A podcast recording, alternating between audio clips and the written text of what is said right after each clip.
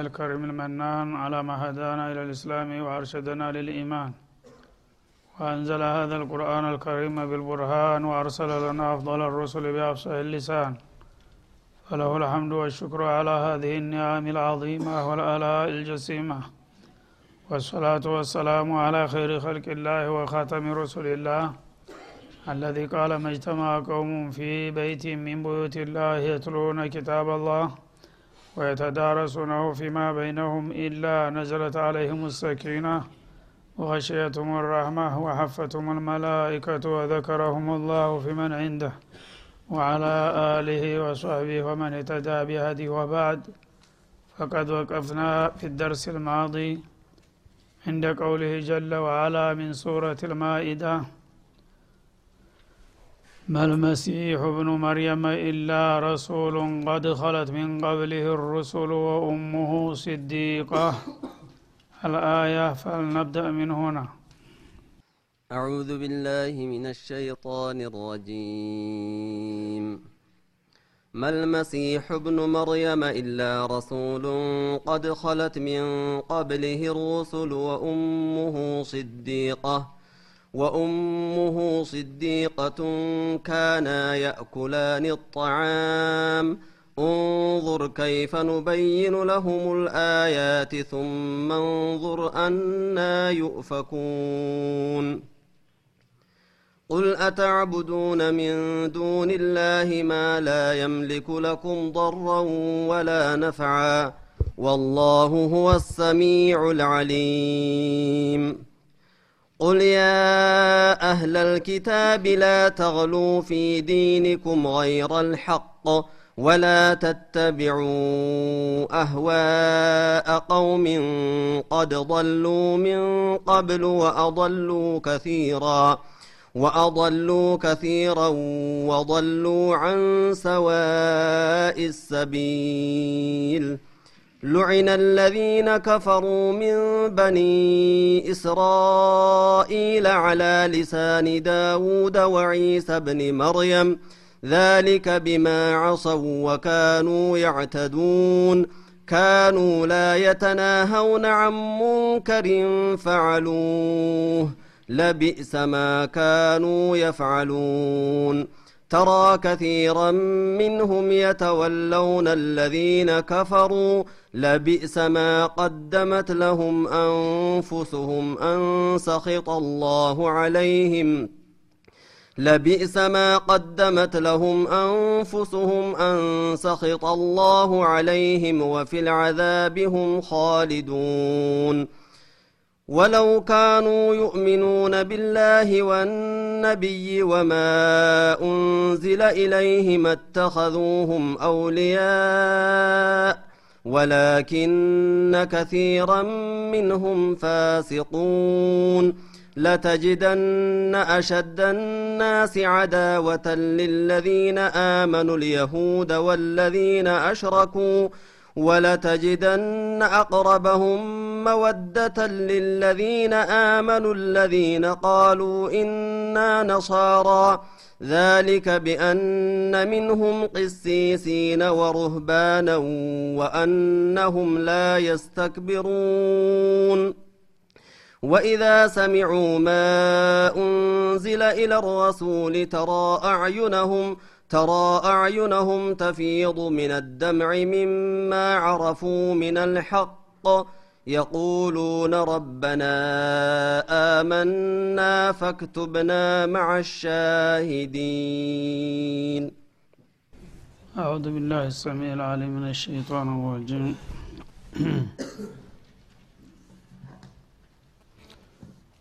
مع ذلك السياق الكريم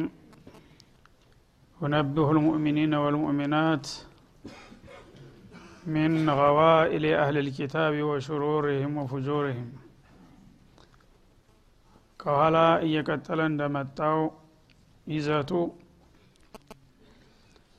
አማኞችን ከቀዳሚ የመጽሐፍ ባለቤቶች ተንኮልና ሸር የሚያስጠነቅቅ ከመሆን አልተወገደም። ቀደም ሲል በተከታታይ ስለ ይሁዶች ደባና ተንኮል የገለጠና ያጋለጠ መጥቶ እንደገና ደግሞ በቀጣይነት ሁለተኛውን ቡድን ነሳራዎችንም እንደዛው ገና ከመነሻው አቂዳቸው ምን ያህል የዘባረቀ መሆኑን አሳውቆና አስተንግቆ ወደ አላህ ፍቃድ እንዲመለሱ ግብዣ ያደረገ ነው ያለው እና አሁን በዛ ላይ ምን ነሳው ቀደም ሲል ያ ክርስትና እምነት በመሰረቱ ገና መነሻው ላይ ነው ችግር የተፈጠረበት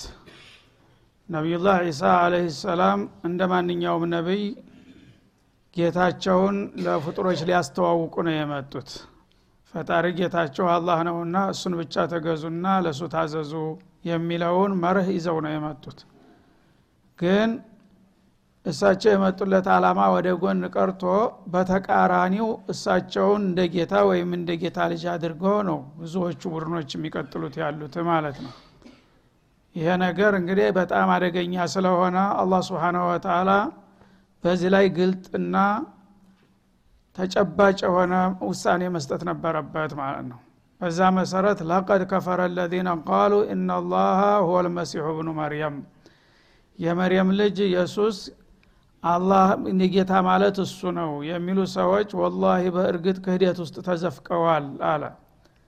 እና እሱን እኔን እንዲያስተዋውቃችሁና ከኔ ጋራ እንዲያቀራርባችሁ ነው እንጂ ላኩላችሁ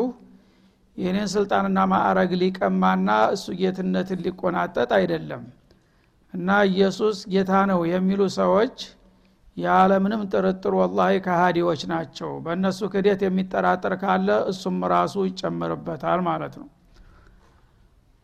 እና ይህ ነገር ሲባል ደግሞ ከምን ተነስተው ነው ምን ማስረጃ አላቸው ቢባል ምንም ዝግባ የሚባል ተጨባጭ ማስረጃ የሌላቸው ለመሆኑ እንዳውም በተቃራኒ እሱ ራሱ ስለዚህ ጉዳይ ያስቀመጠውን መርህ በዋቢነት ይጠቅሳል ማለት ነው وقال المسيح يا بني اسرائيل المسيح راسو ገና መጀመሪያውኑ አፍን ሲገል እናንተ እስራኤል ዘሮች ሆይ አላቸው اعبدوا الله ربي وربكم የኔንም የናንተንም ጌታ አላህ الواحدን ብቻ ተገዙ ብሎ ያለ ራሱ ባለቤቱ እነሱ ግን እሱ ጌታ ነው ወይም ጌታ ልጅ ነው የሚል ፈሊጣ ነሱና ያልሆነ ነገር ጨመሩበት ይላል ማለት ነው በመሰረቱ ገና በህፃንነት እንደተወለዱ የተተናገሩ ልጆች አንዱ ኢሳ ናቸው በዛ ባልተጠበቀ እድሜያቸው ገና እርጥብ ተወልደው አራስ ልጅ ያሉ ሲናገሩ የመጀመሪያይቱ ቃል ወህዳንየቱላህ ነበር የምታበስረው ማለት ነው ነብዩ ሆነው ሲላኩ ሳይሆን ገና ተወልደው ወዲያውኑ በርጥብ ማቀፊያ ላይ ያሉ ኢኒ አብዱላሂ አታኒ الكتاب وجعلني نبيا ነው የሚለው ማለት ነው ሱብሃንአላህ ኢኒ አብዱላህ በማያሻማ ግልጥ ቃል ማለት ነው እኔ የአላህ ባሪያ ነኝ እና ወደፊት ታላቅ ነብይ ያደርገኛል ኪታብም ያወርድልኛል ብሎ ነው አላህ በታምር ያናገረው ማለት ነው ይሄን አይነት እንግዲህ ግልጽ መረጃ ይዞ የመጣውን ሰውዬ ያውን ባራስነቱ ማንም ህፃን ሊናገር በማይችልበት ለጋድሜው ላይ ይሄን ነው ገና ከመነሻው ያስተማራቸው እነሱ ግን ሁአላሁ ነፍሱህ አው ኢብኑላሂ አው ثالث ثلاثه ይያሉ በሱ ዙሪያ ያልሆነ ነገር ይተበትባሉ ይሄን በማድረጋቸው ኢሳ ጌታ ነው ወይም የጌታ ልጅ ነው የሚሉ ሰዎች በቀጥታ ክህደቱ ተዘፍቀዋል በማለት አረጋገጠ ማለት ነው እሱ ራሱ ይሄ ነገር እውነት ከሆነ መግለጥ ያለበት እሱ ራሱ ነው ምክንያቱም ይሄ ነገር የሚያኮራ እንጂ የሚያሳፍር አይደለም የጌታ ጌትነት የሚባል ማዕረግ ማንም ሰው ተመኝቶ የማያገኘው ነገር ነው የጌታ ልጅም ቢሆን ደግሞ እንደዛው ነው ማንም ሰው የሚመኘው ነው ይሄን የሚያህል ደረጃና ማዕረግ ታገኘ ኢየሱስ እኔ ጌታ ነኝ ብሎ ለምን ራሱ ባንደበቱ አያውጅም ወይስ የጌታ ልጅ ነኝ ብሎ ለምን ራሱን አያስተዋውቅም በተቃራኒው ግን እኔ እንደናንተው ባሪያ ነኝ ፍጡር ነኝ ብሎ ነው ያሳወቀው ማለት ነው ሌላ ሰው እንኳን አባት አለኝ ብሎ እኔ የገሌት ልጅ ነኝ ብሎ ይፎክራል ይደነፋል ያላህንም ያህል ጌታ አባት ያለው ሰው ወይም ደግሞ እሱ ራሱ አላህ ከሆነ ከዚህ በላይ ምን የሚፈራ ነገር የለ ራሱ አላህ ከሆነ ወይም ደግሞ የሚፈለግ ነገር የለም ከዚህ በላይ ጌታችሁ ነኝ ብሎ ማስተዋወቅ አይሻልም ወይም የጌታችሁ ልጅ ነኝ ማለት አይሻልም አይቀናም ለሱስ ክብር አይጨምርለትም ይሄንን ሳይል ግን በተቃራኒው እኔ እንደናንተው ባሪያ ነኝ እኔና እናንተ ፈጣሪ ጌታችንን እንገዛ ያለው ሰውዬ ሰዎቹ ታንተ ይልቅስኛ እናቀላለን ብለው ተነስተው እሱ ጌታ ነው ወይም ጌታ ልጅ ነው ያሉት ሰዎች በእርግጥ ክደዋል ኢላላ አላህ Subhanahu Wa Ta'ala እናሱ የጌታ አለመሆኑን እንደገና እንደማንኛውም ፍጡር ባሪያ መሆኑን ማብሰር ብቻ ሳይሆን በጌታ ምንንም ማንንም ነገር ማጋራት ከጌታ ጋራ ማንንም ማዛመድ ምን አይነት አደጋ የሚያስከትል መሆኑንም በማሻማ ቃል የተናገረው እሱ ራሱ ነው ምን ይላል አቡዱላህ ረቢ ወረበኩም የኔንና የናንተን ጌታ አላህን ተገዙ ካለ በኋላ አያይዞ ምን አለ ኢነሁ ቁም ነገሩ አለ ማን ይሽርክ ቢላህ በአላህ الواحد ማንንም ነገር የሚያጋራ ይላል እኔም ልሁን ማንን ማንኛውም ነገር ለአላህ አጋር ወይም ልጅ ወላጅ ጓደኛ አጋር የሚያረክ ታለ فقد حرم الله عليه الجنه የዛ አይነት ወንጀል መዘዙ ምን ይሆናል አላህ በዚህ ሰው ላይ ጀነትን እርም ያደርግበታል ብሎ ነው ያስጠነቀቀው እንግዲህ እኔ ስቀር ማለት ነበረበት እሱም ይፈቀድለት ከሆነ ከአላህ ሌላ ሌላን የሚያጋራ ያ የሚጋራው ነገር ሰው ይሁን መላእክ ይሁን ጂን ይሁን የፈለገ ይሁን ከአላህ ሌላ ሌላን ነገር የሚያጋራ ሰው ምን እንደው ምን ይሆናል ጀነት በሱ ላይ እርም ትሆንበታለች ወማዋው النار መመለሻውና የዘላለም መኖሪያው ጀሃነም ሲኦልናት ብሎ ነው የተናገረው እሱ ራሱ ባንደበቱ ማለት ነው وما للظالمين من انصار እና በዚህ መልክ በማጋራት ነፍሳቸውን የበደሉት ሰዎች ከዚህ ከባድ ቅጣትና ኪሳራ የሚያድናቸውና የሚገላግላቸው ከቶ ማንም የለም ብሎ ነው ያሰመረበት ይሄን ያለውን ሰውዬ በተቃራኒ እኔን ተገዙኝ ያላ አስመስለው እሱ የጌታ ልጅ ነው ወይም ጌታ ነው ወይም ሳሊስ ሰላታ ነው የሚሉት ሰዎች እሱንም ጌታውንም አቅልንም የተጋፍተው ነው በምንም መልክ ተቀባይነት የሌለው ነገር የተናገሩትና በዚህ መልክ የተናገሩ ሰዎች በእርግጥ ከሃዲዎች ናቸው የክህደትና የማጋራት ጦሱ ደግሞ እሱ ራሱ እንደገለጠው فقد حرم الله عليه الجنه ومأواه النار ጀነት እርም ሆኖበት ለጀሃነም የሚዳረግ መሆኑ ተረጋግጦለታል ይላል ስለዚህ እንግዲህ በዚህ መልክ ኢየሱስንም ሆነ ማንንም ያመለከ ወይም በጌታ ፈንታ የተገዛ ይህ ነው ውጤቱ በማለት ነው ያስቀመጠው ማለት ነው የመጀመሪያ እንግዲህ ጌታ ነው ወይም የጌታ ልጅ ነው በሚለው ዙሪያ ነው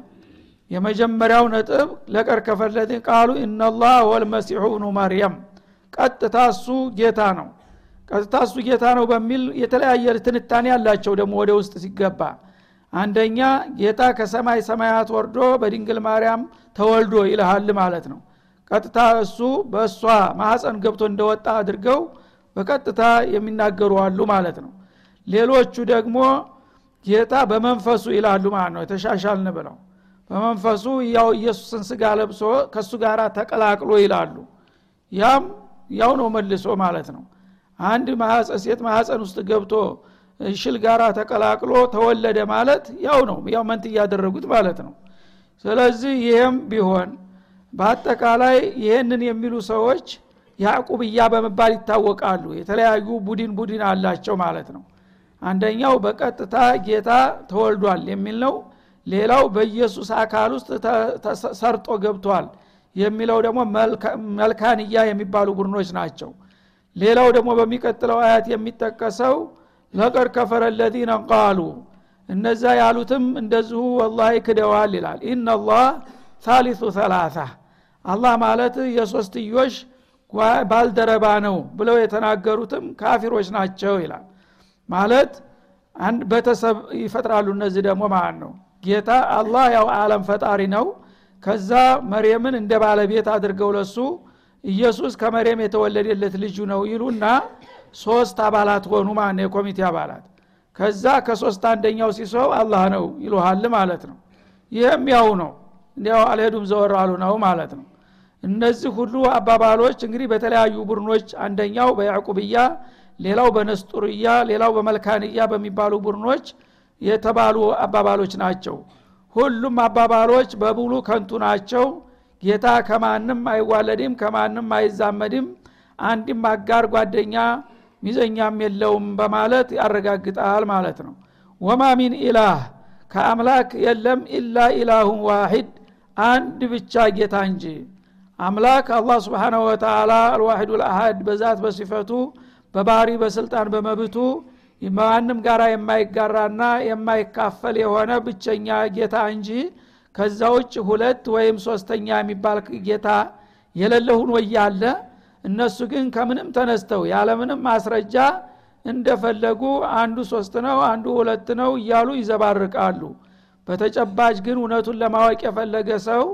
ከአላህ በስተቀር ምንም ጌታ የለም ከሱ ውጭ አሉ በሙሉ ፍጥሮቹ ናቸው ኢሳንም መርየምንም ጨምሮ ማለት ነው ወኢለም የንተው አማ ይቁሉና እና እነዚህ ሰዎች በዚህ ዙሪያ ከሚናገሩት ህገወጥና ጸያፍ ቃላታቸው ባይታረሙ ይህን ስተት መሆኑን አውቀው ከዛሬ ጀምረው ለካ ተሳስተናል ብለው ተጸጽተው የማይመለሱ ከሆነ ለየመሰነ الذين كفروا منهم በዛ አባባላቸው ክፍረት ውስጥ የገቡትን ሰዎች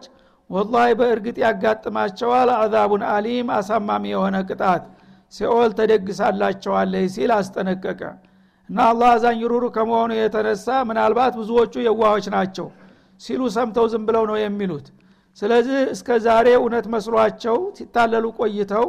አሁን ግን አላህ በእነዚህ አያቶች ጉዳዩን እንደዛ አፍረጥርጦ ሲያስቀምጥና ሲገልጠው ለካ ተሳስተናል ተዛሬ ጀምሬ ከዛ አይነት አስተሳሰብ ነፃ ነኝ እኔ ብሎ ተጸጽቶ የተመለሰ ሰው እቀበለዋለሁ አለ አላህ Subhanahu Wa Ta'ala ይመለሱ የሚመለሱ ከሆነ የመመለስ እድል አላቸው የማይመለሱ ከሆነ ግን በዛ አቂዳ ላይ የሞተ ሰው ሁሉ የጀሃነም ሰለባ ነው በማለት ውሳኔውን ሰጠ ማለት ነው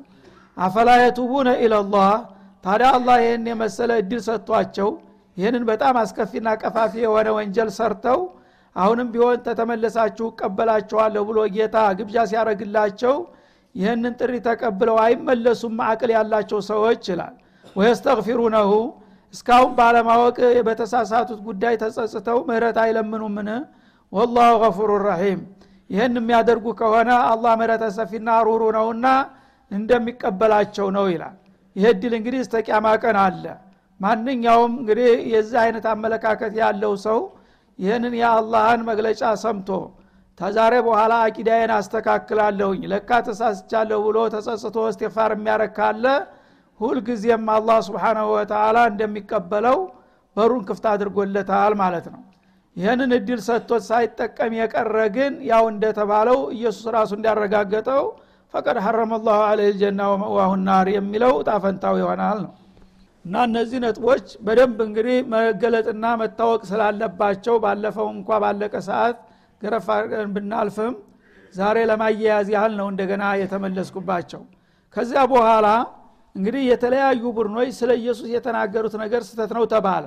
ጌታም ነው ያሉት ስተቶኞች ናቸው ልጅ ነው ያሉትም ስተተኞች ናቸው ثالث ثلاثين የሶስት አባላት አንድ ጓደኛ ነው ያለው ስተተኛ ነው ከተባለ ካዳም ልታረጉት ነው የምትፈልጉት ይሉ ይሆናል እነሱ የነሱ አቂዳ ከዛ ያልፈምና ማለት ነው ሁሉን ነገር ስተት ነው ስተት ነው ብላችሁ ምን ልታደርጉት ነው የሚሉ ከሆነ የሚሆነውን ነገራቸዋለሁ አለ መልመሲሁ ኢብኑ መርያም የመርያም ልጅ ኢየሱስ የተባለው ሰውዬ አይደለም ኢላ ረሱል ላአቀል ወላ አክሰር መልእክተኛ እንጂ ሌላ አይደለም በላቸው ይላል ተመልእክተኛ ዝቅ የሚያደርጉትም ስተተኞች ናቸው ከመልእክተኛ ከፍ የሚያደርጉትም ስተተኞች ናቸው ኢየሱስ የትክክለኛ ቦታው ነብይ ሙርሰል መባል ብቻ ነው ኢላላ አላህ Subhanahu Wa Ta'ala ናዳተል ቀስር ይባላል ይሄ አልመሲሁ ኢብኑ መርያም ረሱሉን በሚለው አገላለጥ ቢገለጥ ተራገላለጥ ነው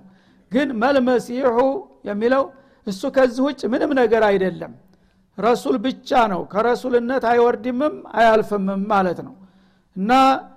ረሱልነቱ ደግሞ ከሱ የተጀመረም ሳይሆን ኢላ ረሱሉን ቀድ ኸለት ሚን ቀብሊሂ ሩሱል ከሱ በስተፊት በርካታ ነብዮች አልፈዋል የነዛ የበርካታ ነብዮች አባል የሆነ አንድ መልእክተኛ እንጂ ከዛ በታችም ከዛ በላይም አይደለም ሌሎቹ ነብዮች ጌታ ናቸው አልተባሉም የጌታ ልጅ ናቸው አልተባሉም እሱ በምን ተለይቶ ነው ከሌሎቹ ጌትነት የምትሰጡት ስለዚህ የቀዳሚዎቹ ነብዮች ቀጣይ አባል እንጂ ከዛ የተለየ ሰው አይደለምና እሱን ማንነት ልታውቁ ከፈለጋችሁ እንደ ሌሎቹ ሩስሎች መልእክተኛዬ ነው የሚለውን ብቻ ነው እውቅና የምሰጠው ይላል በእናቱ ዙሪያ ያለው ሁኔታስ እንደ ስለናቱስ ያለው ምትሉ ከሆነ ወኡሙ ሲዲቃ እናቱ ደግሞ በጣም እውነተኛ አማኝ እንደማቤት ነበረች ኢላላ አላህ Subhanahu Wa Ta'ala እና በእምነቷ በጣም የጠለቀች አላህ Subhanahu Wa Ta'ala ያከበራትና የባረካት ሰው ነበረች ማለት ነው። ሲዲቅ ማለት በእውነተኝነት ቁንጮ የሆነች ምሳሌ የሆነች እንደሷ እውነተኛ ሰው አልነበረም ማለት ነው።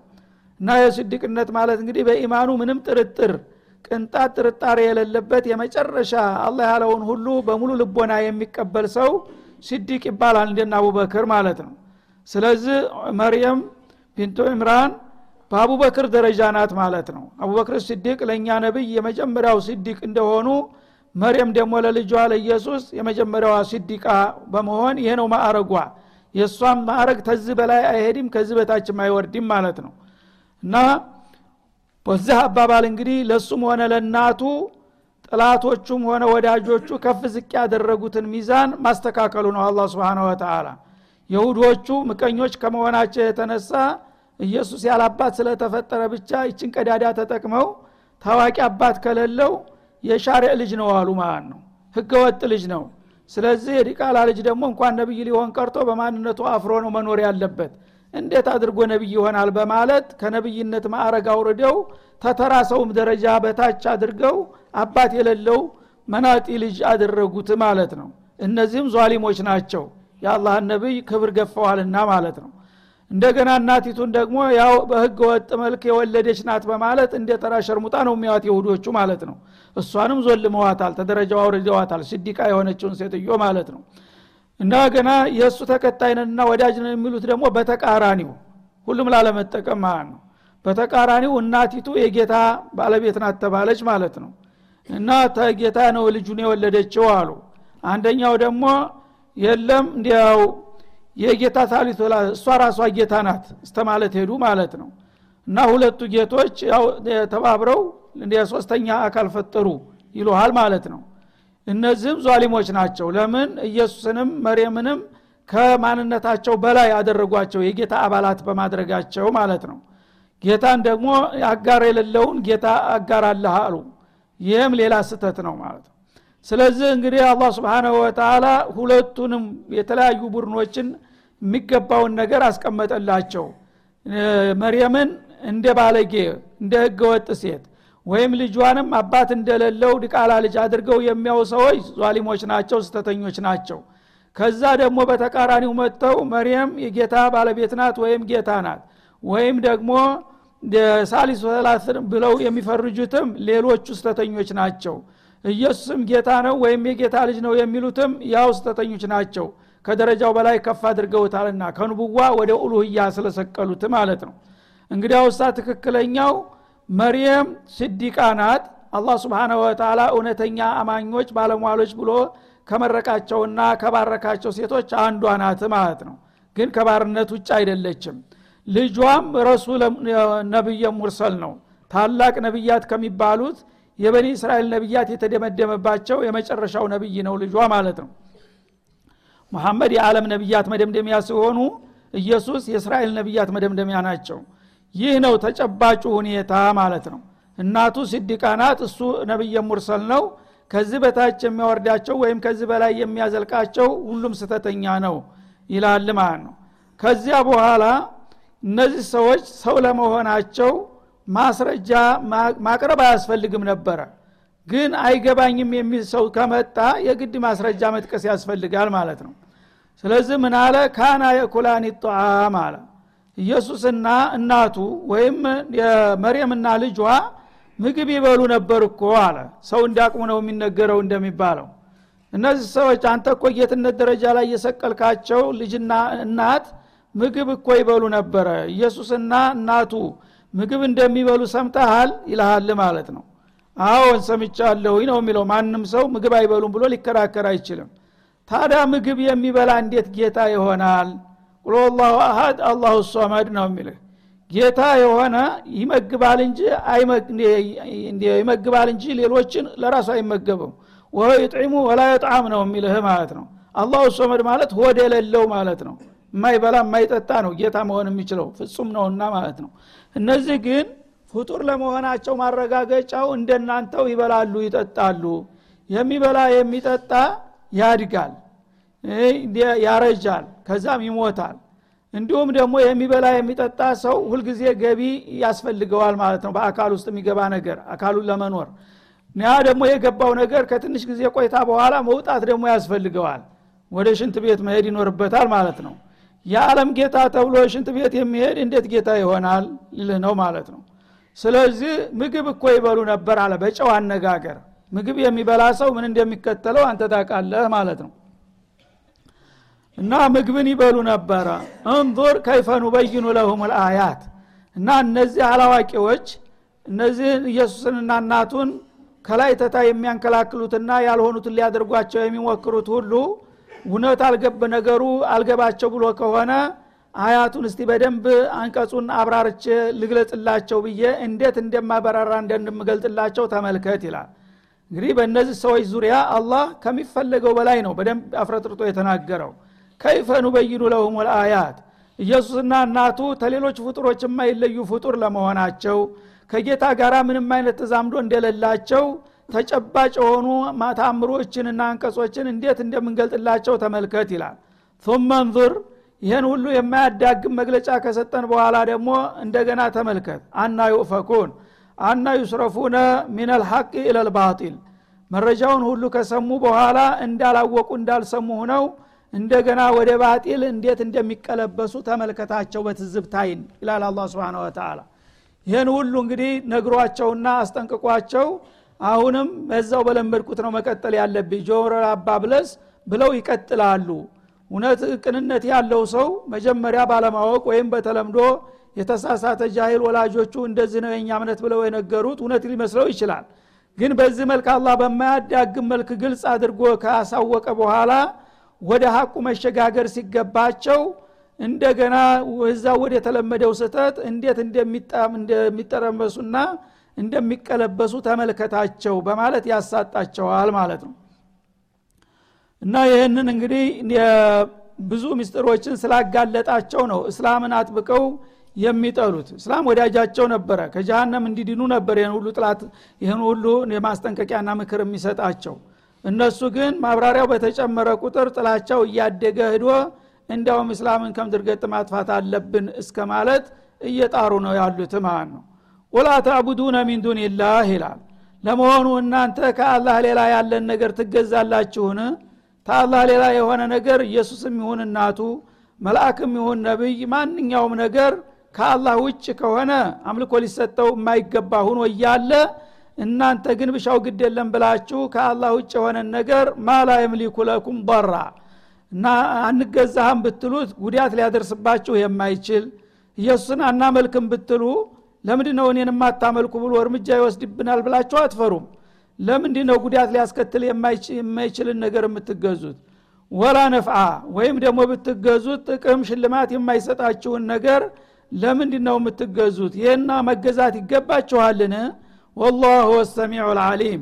አላህ ግን የምትሉትን ሁሉ በቅርብ ሰሚ የምታስቡትና የምትከስቡትን ሁሉ በጥልቅ አዋቂ ሆኖ ያለ ጌታን መፍራትና በሱ ብቻ መወሰን ሲገባችሁ ብታገለግሉት የማይጠቅማችሁ ብትክዱት የማይጎዳችሁ የሆነ ነገር ኢሳንም ጨምራችሁ ለምንድን ነው እዚህ ስታቱስ የምትዘፈቁት ባላቸው ይላል። አዳው ሰለላሁ ዐለይሂ ወሰለም አለ ነብዩ ኢላህ